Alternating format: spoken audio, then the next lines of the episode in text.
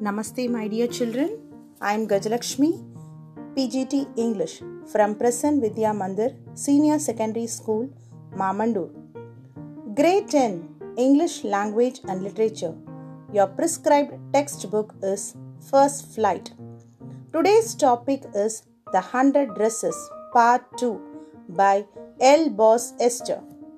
The expected learning outcomes are to develop healthy feelings towards their fellow friends regardless of their socio-eco status, to make them understand how to identify qualities or talent of an individual, to discourage forming biased opinions about someone on the basis of external appearances, to develop respect towards their classmates, to hmm. discourage them from passing derogatory comments about their friends.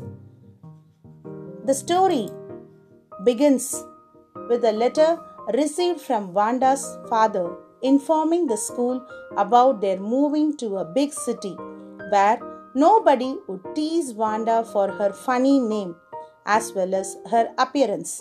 After getting familiar with the content of the letter through the teacher, the whole class got stunned and realized their derogatory remarks and attitude towards Vanda.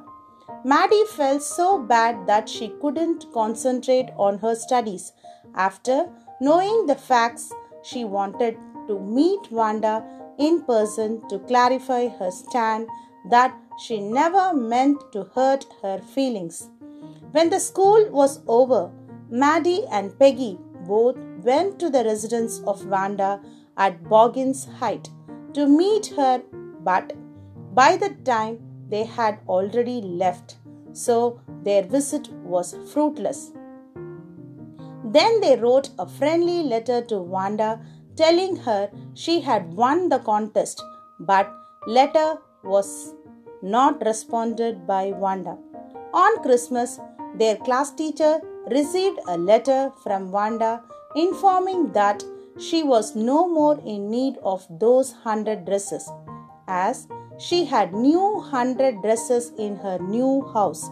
Hence, those should be gifted to the girls, especially blue one to Maddie and green one to Peggy. They accepted and pinned them in their bedrooms.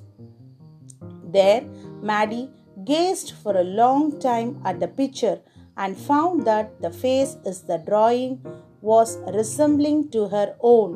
Then she ran to Peggy's house to see her drawing also.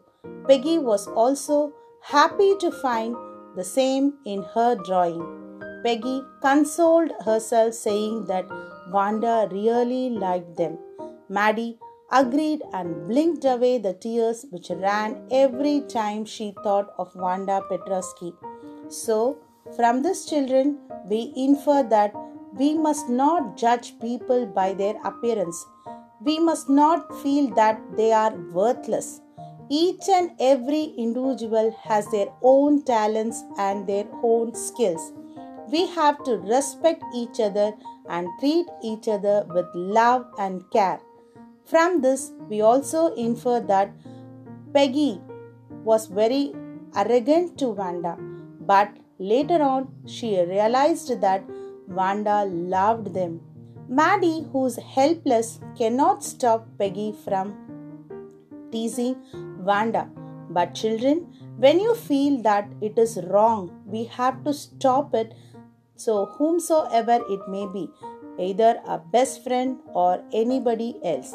So, we must be perfect, or we must be good, or we must behave with humanity. Okay, children, love each other and spend a valuable time with all because the world is too broad and we can connect it only with the help of love. Thank you.